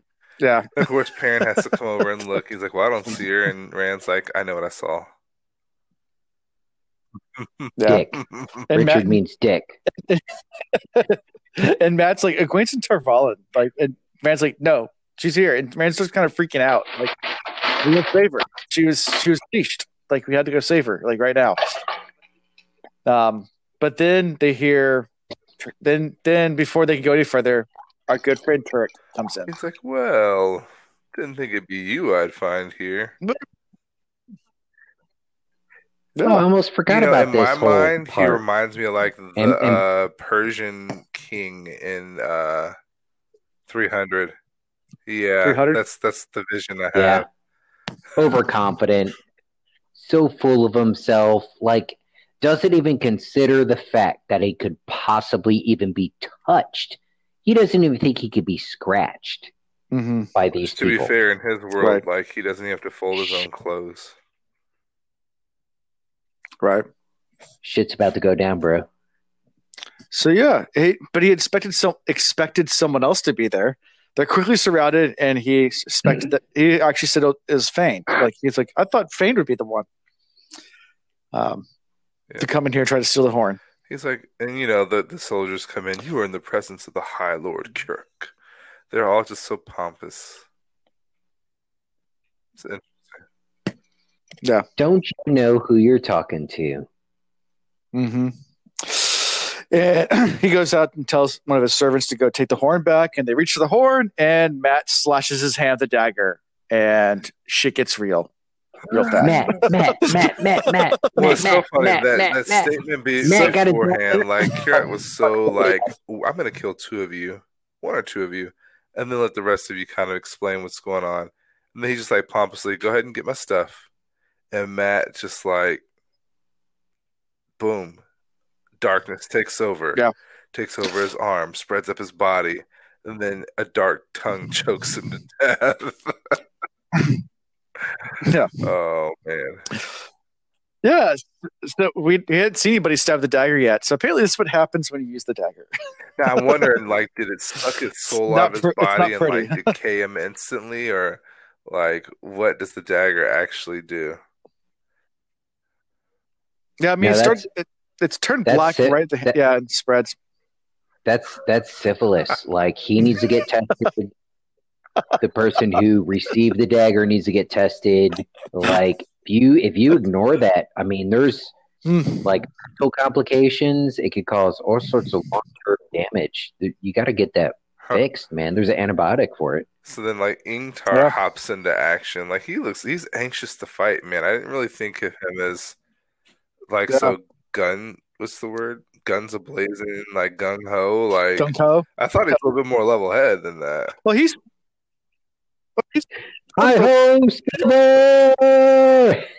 I mean, he is from a warrior nation. The Shienarans are a warrior people. Um, Yeah, but he manages to they still are be alive. So, like, pretty- you think uh, he'd have a little bit more of a, you know, more head of his shou- on his shoulders.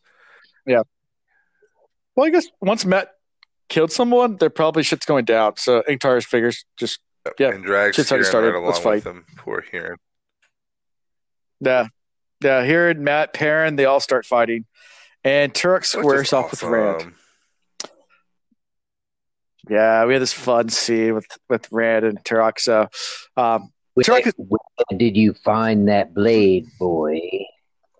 Or do they truly award the heron to those no more skilled than you? No matter, make your peace.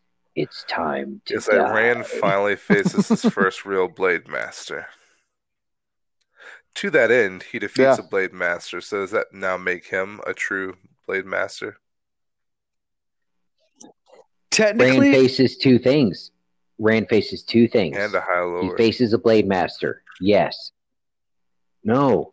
He Side-eye. faces his his yep, exactly. His ability to fulfill his destiny or from his perspective his ability to save himself and save his friends versus embracing Sidar and and letting it be a part of his um, evolution, a, a part of who who he needs to become to you know his goal might still be to get back home and save his friends whatever but to fulfill his destiny he's going to have to embrace it Mhm. is he a blade master without Side side r. Side in. no side in. um I, I was testing you alan well played i didn't know if you were actually listening to me because sometimes you zone out when i'm talking I do often.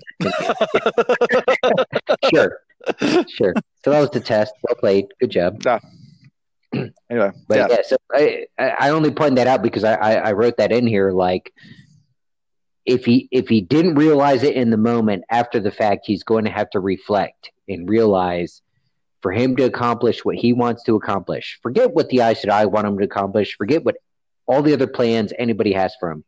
For him to get done what he wants to get done, save himself, save his friends, get back home. If there's any hope for that, he can't do it by himself Mm. and he he has to allow the power to help him Yeah. so here we go Yeah. So they start to fight, and Rand's seeking the void, but trying to avoid, like you said, channeling. Um, and they start to fight. Rand's definitely not as good as Turak. Turak's a true blade master. Rand has practiced a few times in Lan. Um, let's, let's be honest. Uh, you know, Rand knows his forms. I mean, he's been practicing. He's okay, but he's not. And this guy's a blade master, like, which is pretty badass. Um, and to answer your point earlier, uh, uh, killing a blade master is one of the ways to become a blade master, but you're supposed to do it in front of witnesses. can i Um, get a witness can i get I mean, you a would think all of his friends would count, So but Ted- I guess not. No, I don't they think they're- they're not in the same see room. Body. True, but yeah, but didn't see the killing blow. Anyway, so so uh, They didn't Rand, you know, Rand gets cut a few as he times. struck- It as kinda- he used the sword. Highlander. oh yes Who the won? highlander reference there can be only one one. thank you thank you Yeah. Yeah. So they they go through this really epic uh, sword fighting scene. Uh, you know, just with all these different moves going on. Rand, Rand's definitely on the defensive, definitely getting kind of slashed up, and then the void starts to flow into him. But he stops the power. Um, but then he decides, you know, thinks he needs to end it. Well, And we should take into mode. account that when he when he becomes one with the void, it said he becomes one with the floor and his surroundings and Turak. So it's like they become one and they become a a single flow. He knew it all. Everything that was physically happening in that place the floor, the people, Hmm. the beings, the inorganic, everything. He was part of all of it. And he knew it and he could predict it and he could he could dance within it flawlessly. When you become one, you won't have to dodge bullets anymore. Turok's eyes widened as Rand glided forward. So far he had only defended. Now he So he began attacked. to fight as if he All was in a dance. And sweat Yes. appeared on the p- president. And I- of the- and I pit and his and his killing blow, like Rand goes to his knees and spins, so his back's to him and knows his blade's already hit home. Doesn't have to look back. Like, this is so we've seen that we've seen the movies and whatnot where like you see the fight scene and and then there's the finishing blow but it's kind of blurry and then it goes back to the beginning of the fight. And then they Mhm. actually fight it out and you're led to believe that the person who wins he saw every move before it happened and he saw every blow every defense every attack. So this is how i pictured it. And i like i actually think this is going to be how it, probably the best way it could be depicted unless they come up with something new but when rand finally accepted um the the power when when rand finally gave in and was like all right Did come to like me. Jet Li or let's fuck Jackie this Chan dude movie? up. Exactly. Exactly. You, see ping pang ping pang ping pang pang and he finds a way and then death blow. And then it pans back to the moment where you know rand is deciding all right fuck this defense shit. I'm gonna dice you up and go through and then you see it like full speed in real time and God, Just And beautiful, him. beautiful scene. And then the poor servants Yes. commit suicide. Yeah, and this is also Okay. Rand's. This is Can we not talk about them? That is Yeah. such a their whole livelihood is so fucking weak, Yeah. And they're like, "Oh my god, my my master's gone. Let me dice myself up too." Mm-hmm. You know what? Let's move on to somebody else. I don't. Senpai. This about. this this the first person that Rand's killed too. That is kind of heavy on him too. Like he's never killed a man. He's killed a Trolloc. He's killed Shadow Spawn, He got but he's never it real killed a quick. man before. He almost killed his dad. He almost killed his dad because he abandoned him. That's true. In like, there was no alarm counts. sound, and everybody's Yeah. like, "Yo, these people are crazy." It's like they just all the servants just got on their knees. hmm Yeah, and as they as they as they leave, like so, well, first they get all together. They still have the horn. Everyone's alive. Ingtar's like, "We got to go now." Rand's like, "But Egwene," and they have this little argument about it. Ingtar's like, "Yeah, no, um, dude, dude, like, bro, bro, bro, bro. The fuck, bro. Come No. on, bro. no." What the fuck, bro? I, and I, I was reading that actually was uh, the 14th paragraph. It was a Yeah. bunch of bros with a what the fuck look. Yeah, because yeah, because th- there's more troops coming at this point. They just diced up the entire palace with the people. Like, just the the girl can wait. We'll, we'll get the girl later. Just we got to get out now. Like, shouts rose, and a ga- Um, guard was raised, and the end of the chapter. Gong, sorry. yeah, the gong signed. Yeah, and as they run out, all the all the servants are just kneeling, head down. I wonder if not in Rand up. defeating the Lord Commander, he Yeah. became the new Lord Commander. Like we don't know their structure. Hmm. Yeah, Oh yeah, we don't know enough it's like I had it. that thought going in my mind. about I'm that? Maybe he just became a Blade Master and a Lord Commander all at the same time. There can be only one. Yeah. There could be only one. And it, Did- and did- Rand, as the chapter ends, he thinks about Egwene, saying, "I'll come back for you somehow." And she's gonna be a Bail Doman in two chapters. That's the end of. Is this- he ever gonna? He ever gonna fucking get to the point where he realizes Egwene can handle her, her own? I mean, I, I know now, like up until this point, she's been in a position where uh, there wasn't much she can do, but she was surrounded by other females, Nynaeve especially, that Maybe by she book also has to remember he's seen so many worlds where he was with Egwene and how much he depended on her. Yeah, I mean, there's just Mhm. as much of that into it Mm. as there is Yeah. anything else. Like he's seen himself live and die Yeah. a million times. yeah, no, that's true. I always forget about there. that. There's a connection. Yeah. Well, there's a connection there across every possible life Except lived. for this so one, that's that's, that's a the big strong one. change. Yeah. Dum dum. Ah, and he he loses his legs. That did happen in one of them, didn't it? Wouldn't it be funny if, like in book twelve, Rand fucking loses his legs because he was trying to help Egwene? I'll be like, I knew it, Are you predicting? I knew it. Uh, yeah, uh, predicting- book Yeah. twelve. It's Rand. gonna be it's gonna be one leg, and Alan's gonna be like, "You were wrong. You said legs, more than one."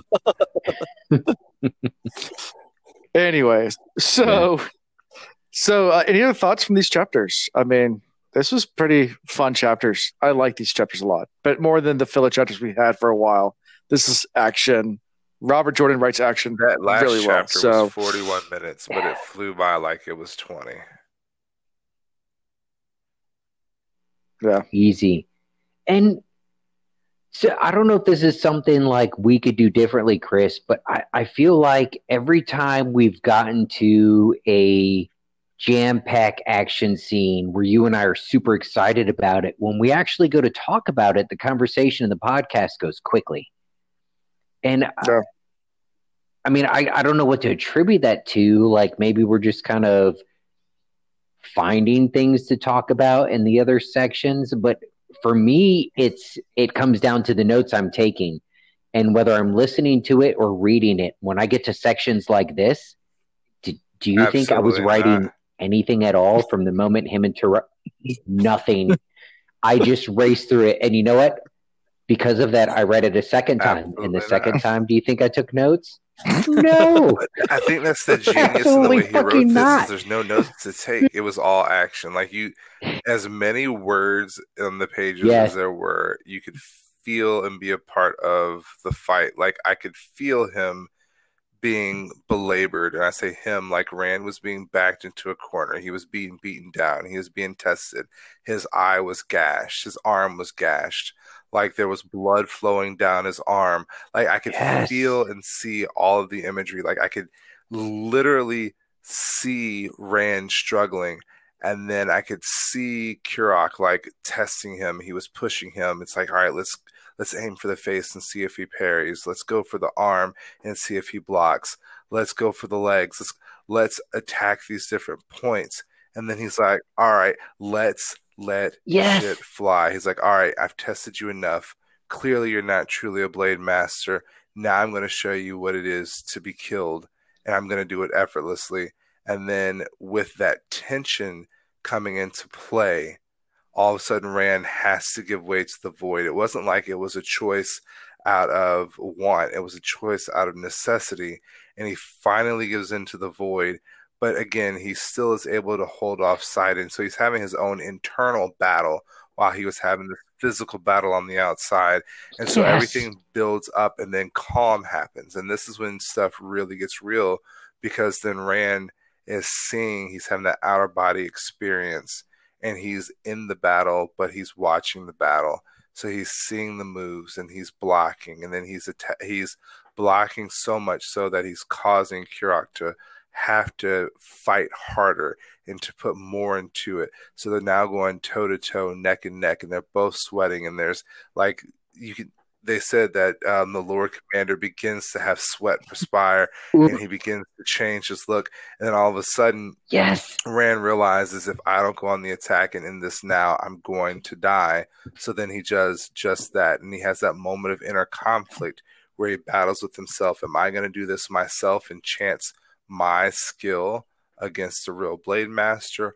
Or am I going to channel? And he chooses the human approach. He chooses to believe in himself. And he wins. Giddy up. Chris. Chris, So, I Chris- inflated my floaties and I still fucking sunk in that shit. That was so good.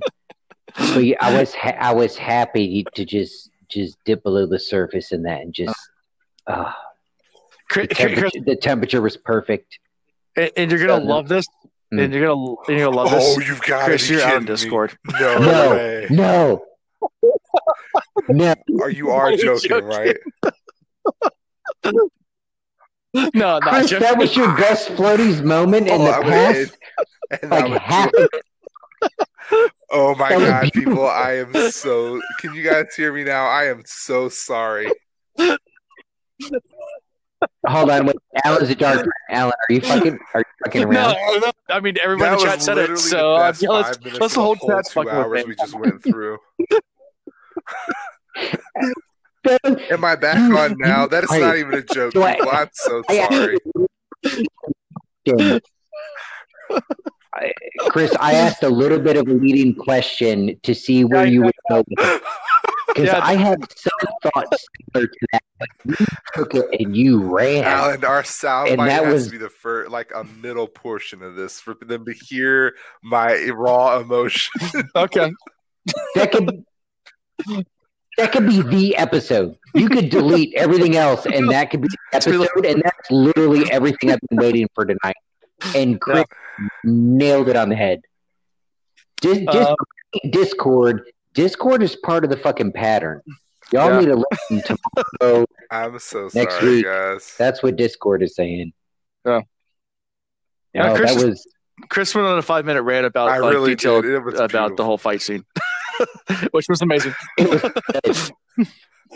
when I say so good, like I was nodding along. I hopefully Anchor is awesome enough to catch me going, yeah, yeah, hell yeah. Because as Chris is talking, I'm nodding my head, going, that's that's absolutely what I felt because in those um, very exciting um, moments, uh, the fight scenes, the battles, the whatever, where the reading it just it sucks you in. You're going so fast. It's it's not so much uh, like how Chris and I sometimes try and pull something literary or something significant out of one sentence. It just there's raw emotion involved, and you just get pulled in. And Chris described you, you described all of what I felt. So I couldn't I couldn't anything but yes, yes, yes, yes. I guess. Oh, oh God, yes, yes.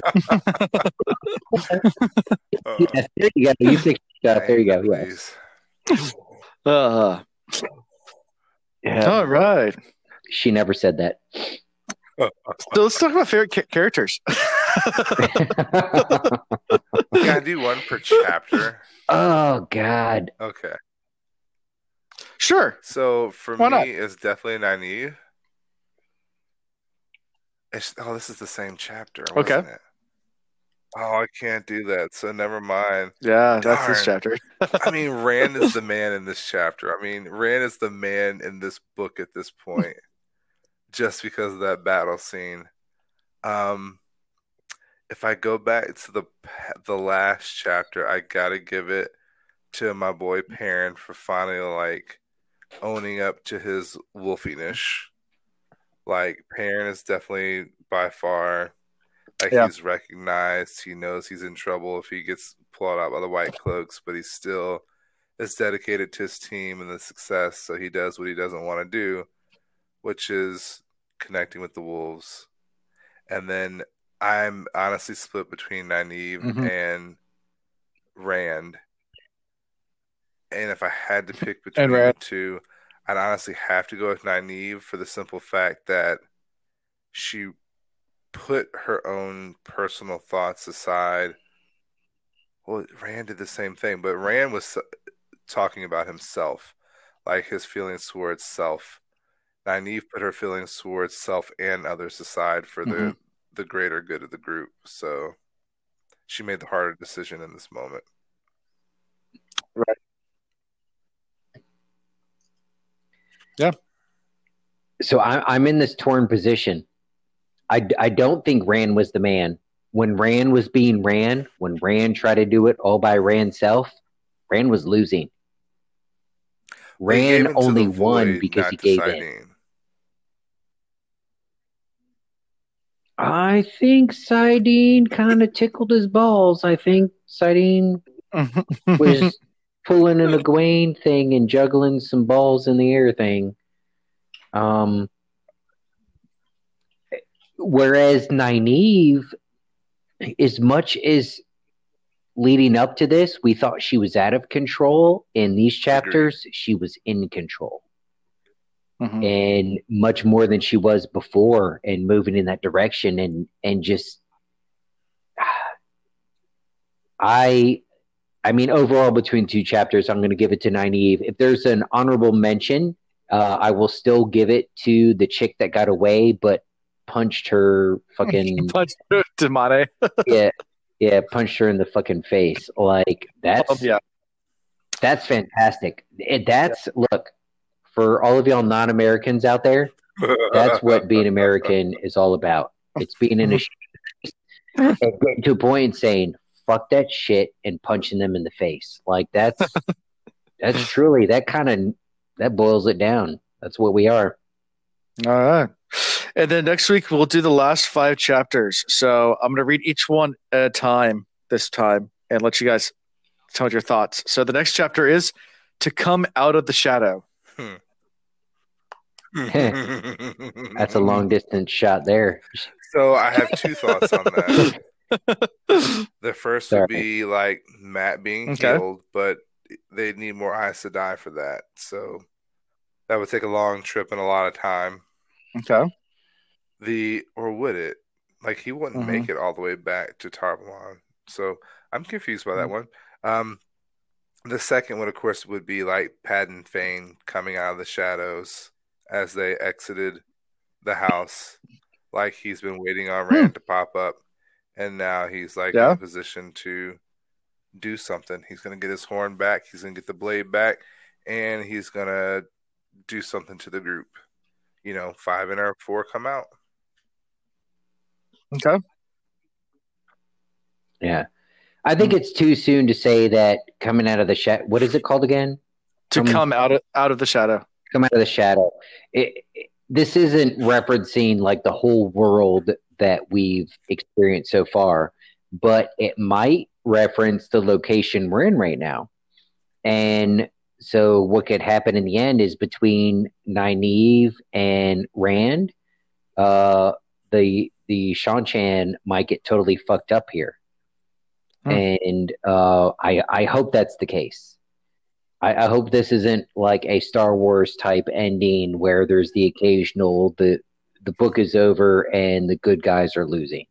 If the good guys are winning at the end of this, then uh, we're not just going to have control of the horn, control of the dagger, uh, but we are, for the most part, if not completely, going to eradicate the the biggest No, evil in this area, which If right now is the Seanchan. One of these Lord Commanders of the White Cloaks going to come out of the shadow and be like,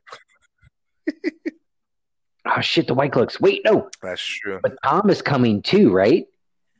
There's Who? no- we Oh, almost Thom. forgot about Thom. Thom has been in this book, and Thom is doing some shit. Thom, Moiraine Thom going and to come out of the shadow on the stallion wait, with their. Uh, And, yeah, and- really, I all don't have them in front of me, so let us know the other chapters, and I'll let you know if Thom comes back and The- fucks shit The, up. the, the next chapter after that is the grave is no bar to my call. Sounds like Thom. Aw. That sounds like Thom. That's the that, but that is the inscription on the horn, by the way. Hmm. Well, The still grave. sounds like Thom. They're, they're going to blow the horn. Stop trying to spoil my moment. Okay. Yeah, but so I still feel blow the horn and a- again, I don't have any out. particular They're things to point to. Screwed. They're not going to realize that the horn was actually evil. but so you, you all right.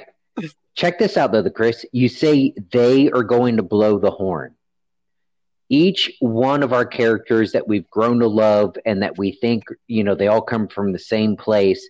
They, at this point, they all have very different reasons to blow it. Uh, Perrin might be the most neutral and the most unlikely to blow it. Uh, Rand, Egwene, Nynaeve, Mat, they all have very distinct reasons to blow it. And like I said, if if Mat gets a little bit more fucked up with his dagger thing and he's the one You to let it rip, that can cause problems. Hmm. Hey, I think it's going to be Fain that blows the Ew. horn. Beelzebub's going to come to the grave. Ooh. Next chapter. Okay. Uh, Then the next the next the next chapter is first Beelzebub's claiming. going to take one of the boys. claiming? Revere. He's going to take Mat. Like First to claim. No. First claim. I'm creating this story in my mind now. No, I, I, I don't, I don't know which. I, I won't, I won't speculate which, but oh yeah, Ba'alzamon actually being able to convince one of the ta'veren that he's been going after. Ooh, that's an alcohol hiccup. Wow. and then the fourth one is what was Beelzebub meant to takes be. over Mat's mind. So The the flicker flicker chapter is what was what might be, So and this is what was meant to be. Train of the world we're, we're riding on. Nope. Giddy up. And Is then that the, the final last chapter? the, the No. final chapter the final chapter is just after. That's what it's called Rand after. dies. After. So that's when they either make. It's a- And after A- after is like a paragraph long. I was gonna say after you can either all right. So after you can either roll over and go to sleep. You can make pancakes or you make sandwiches. I go back at it. Um, I, well, yeah, or or round two or three or four, you could continue. So, but if this is the actual end of it, then it's pancakes or sandwiches, like, Yeah. or go Yeah. to sleep. I gotta Those are the only. we have no idea, people. If you guys don't get this by now, we're Yeah. gonna make up a million and a half stories. this book has got my No mind clue. all screwed up. No so. clue. Yeah. But no.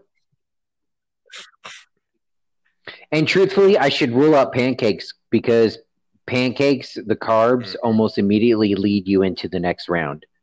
Yeah. So yeah, it, it's sleeper sandwich. Yeah. Yeah. All right. So let's go to wrap up this episode for the week. Uh, how we can be found at the Wheel Reads on uh, Twitter, Instagram, Facebook. I have been more active on Facebook uh, and Instagram uh, and always on Twitter, but I've been trying to up my social media presence. Um, I did look at Reddit. I looked at it. That's it. I've seen you on Facebook, and then I've seen a couple of our patrons uh, um, like engage with you on Facebook. I think I saw MK making some comments, and Yeah. so yeah, but yeah, so I was, yeah, I mean, with with Reddit, I, I literally like it's like I, I like, opened the door to the party and looked in, like closed the door and just walked away. Uh, but Don't do it. um, I don't even know what Reddit is. it, it's Don't know. it's it, yeah, uh, well, it's fun. Um, Moving on. It's moving on. Uh, um, the wheel reads at gmail.com is our email address. Uh, www.thewheelreads.com is our uh, website. Uh, go to that. Um, they'll have all of our um, links to everything, uh, plus a little like uh, you actually get all our episodes on that website as well. So um, if you ever have trouble finding, like, where do you find us? Well, you just go there and find us. Um, we're also on different platforms as well Spotify, Apple, all those good spots. Um, merch, yeah, merchandise. That store is up and running. Um, go check it out. If you want to buy something, go buy something. Um, so that's cool stuff. We're adding stuff all the time. We, like I said, we just got new t-shirts, mugs, um, frosted mugs, and coffee mugs for the floaties ones. Uh, Discord's a great place to hang out. Um, we got more people joining every day. Um, it's a fun community. Uh, really enjoy our Discord and Patreon. That's how you support us. The best way to support us, um, I, buying merch does support us as well, but Patreon's the better way. So uh, if you want to listen to us live or want early access episodes or merch or all sorts of stuff that we give away, uh, Patreon is, a, is a place to do that.